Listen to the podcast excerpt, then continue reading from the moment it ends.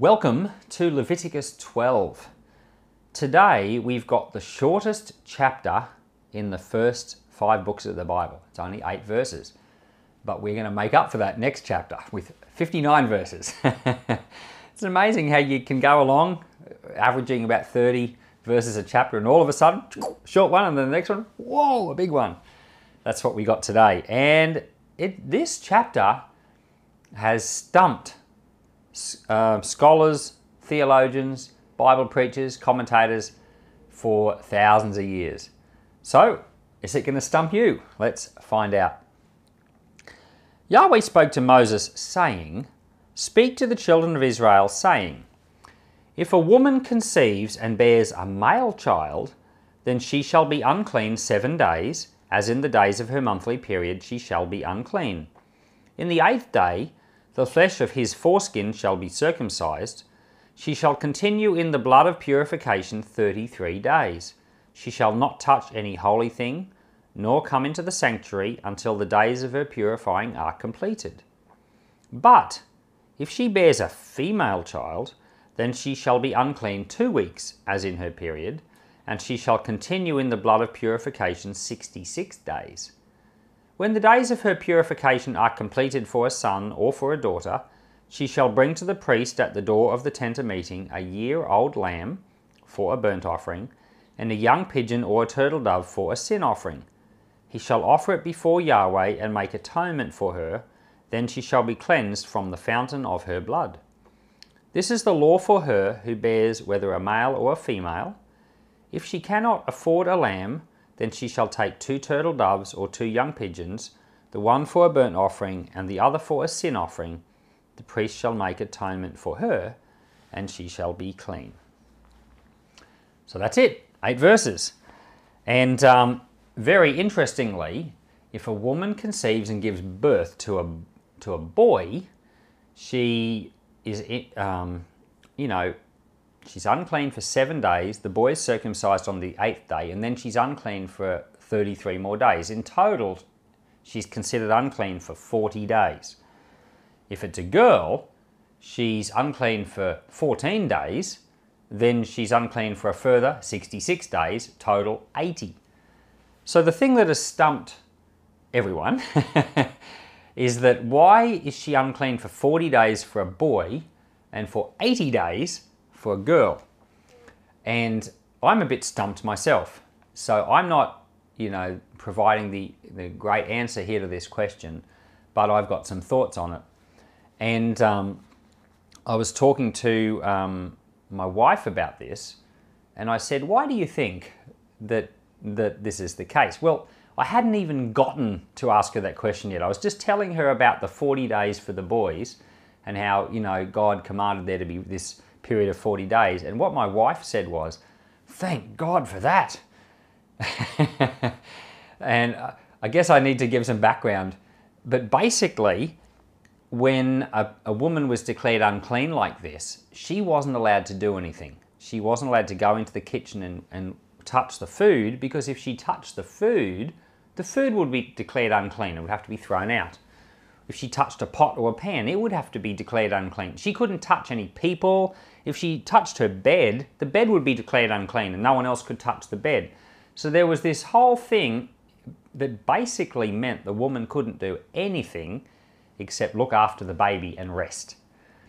So when I was explaining this to my wife and she said, Thank God for that, it's because my wife's a mother and she's had children. And if you've ever had children, if you're listening and you've ever been a mother, what's happening here is that God's basically giving the woman 40 days rest, 40 days off, and her only responsibility is to the child. And so she's got this 40 day period of bonding with this little boy. And my wife was saying, Well, thank God for that, because, you know, in our modern world, you just get back to work so quickly. You, you go to the hospital for a few days, some people are longer, some people shorter, but then you're home and you're taking care of your family, you're cooking. Often men are back to work. The burden of everything is on is on the mum, and um, they're trying to often take care of other children as well. And there's just a lot of responsibility. But this scenario that's being described here in the Bible is is idyllic. When does this ever happen? When does a woman ever get 40 days with no responsibilities except the child only? It's actually really considerate, and that's why my wife said, Thank God for that. and of course, and in a normal, um, you know, post birth recovery, it's often around about that period, it's often around about 40 days that the bleeding continues, and it heals up at around about that time anyway. So even if the Bible hadn't specifically said this thing, according to other Jewish laws, the woman would be unclean anyway up until about that point because um, of the blood. And you do remember in the New Testament, there's a story of a woman that had this, the blood that continued for 12 years, and she was unclean that entire time. We'll talk about her in another chapter. So when we see this law about the woman being unclean for this period, it sounds like God's down on her. It sounds like you're unclean, you know, you're no good. but at the same time, it's it's it in it is a huge hidden blessing. And uh, of course, and this isn't um, sin we're talking about. This is ceremonially unclean. So she hasn't done anything wrong. Giving birth is very natural. It's a normal human thing it's just a ceremonially unclean state. The big question, of course, is why, when the woman gives birth to a girl, is she in this state for two months? Some people have said, oh, God's, God's a sexist, you know, he likes boys more than girls. And um, that's not true at all, because if you think about it from the mum's point of view, she gets double the blessing when this happens instead of half the blessing. So, in other words, she gets twice as long to recover and rest, and twice as long to bond with that little baby girl as what she would have with a little boy. And of course, in this period of um, recovery from birth, you know, her bleeding will stop by around about the 40 day period, but she has another 40 days where she's starting to feel a bit better physically, um, but she's still allowed to keep resting. So, um, there's lots of theories about this, and some of them are just crazy and not worth considering at all. Um, I like the theory that the Lord is being doubly considerate to the girls. And the reason I think, the only thing that I can think of is that because perhaps in a society where people really favoured the birth of a son, I think maybe the Lord is being doubly gracious to a girl when she is born. Today in our society, we value boys and girls, and we're happy when either of them is born. We're, we're just as joyful for a girl as we are for a boy.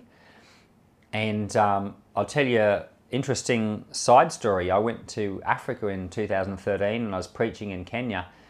And part of it, I was just telling my story, and I'd said that, you know, I had X number of sons. I've got one daughter and six sons. I was telling them about all these sons of mine. At that point, I only had five sons. And after the service, this African man said to me, he said, if only you had daughters, you'd be a wealthy man. in Africa, you sell your daughters off in marriage and you get paid a tidy sum. And he said, oh, if only you had daughters, you'd be a wealthy man. well, you see, they value their daughters there in Africa. Well, typically today in, um, in Western culture, we value sons and daughters. But in ancient times, they valued sons more than daughters. And I just wonder to myself, whether in this little thing, God was just making a special allowance for, for, for little girls, that they got to spend twice as long with their mother bonding. They got to form that special bond that they felt doubly loved right at the beginning of life and doubly appreciated. Certainly, they're equally valuable, and all people, male and female, are made in God's image. And I think the proof of the fact that they're equal is found in the second half of this chapter, where it after the purific after the 40 or the 80 days is up, the sacrifice is the same for both. It's the, the lamb and the two birds, or if they're poor, the two birds. It's the same sacrifice whether it's a boy or a girl, and that just, I think, demonstrates that both the boy and the girl are of equal value. And, um, and then, of course, I think we can draw some spiritual lessons from this as well. And in the in the New Testament, in John chapter 15, Jesus says to his disciples, He says, You are clean because of my word that is in you. And this chapter here, chapter 12 and chapter 11, and some of the ones that are to follow, they're all about this concept of clean and unclean. and it's not it's not a um, a moral thing that's being talked about here, but it's talking about this thing of basically being presentable to God in an appropriate way. And Jesus is saying to his disciples in John 15, he says, You are clean. In other words, you're presentable to God. You're acceptable to God because of my word that's in you. And if we want to look at these passages and say, How can I be clean? How can I be, be stand before God? Well, what we need to do is get his word into us. His word is pure. His word is holy. The Bible says that the word of God divides between soul and spirit. It helps us to sort out our thoughts. And if we get the word of God into us and we start applying it in our lives, we will become clean. So, Lord, I thank you for this chapter. I thank you that you are such a considerate God. I thank you that, that in these ancient times that you considered little girls and you wanted them to feel valued and loved, doubly so, more than, than boys, who probably more naturally would have been felt would have felt loved and accepted. And I thank you for that. And Lord, I pray right now that your grace would extend to everyone who's listening to this video right now, whether they're male or female, and that, Lord, you'd fill them with your spirit, you'd equip them for service, and that your grace would be imparted to them. And Lord, that we would be clean Lord, this whole topic of being clean or unclean, help us, Lord, to stand before your presence with a pure heart, with devotion to Christ and a desire to serve. Equip us for these things, I pray. In Jesus' name, amen.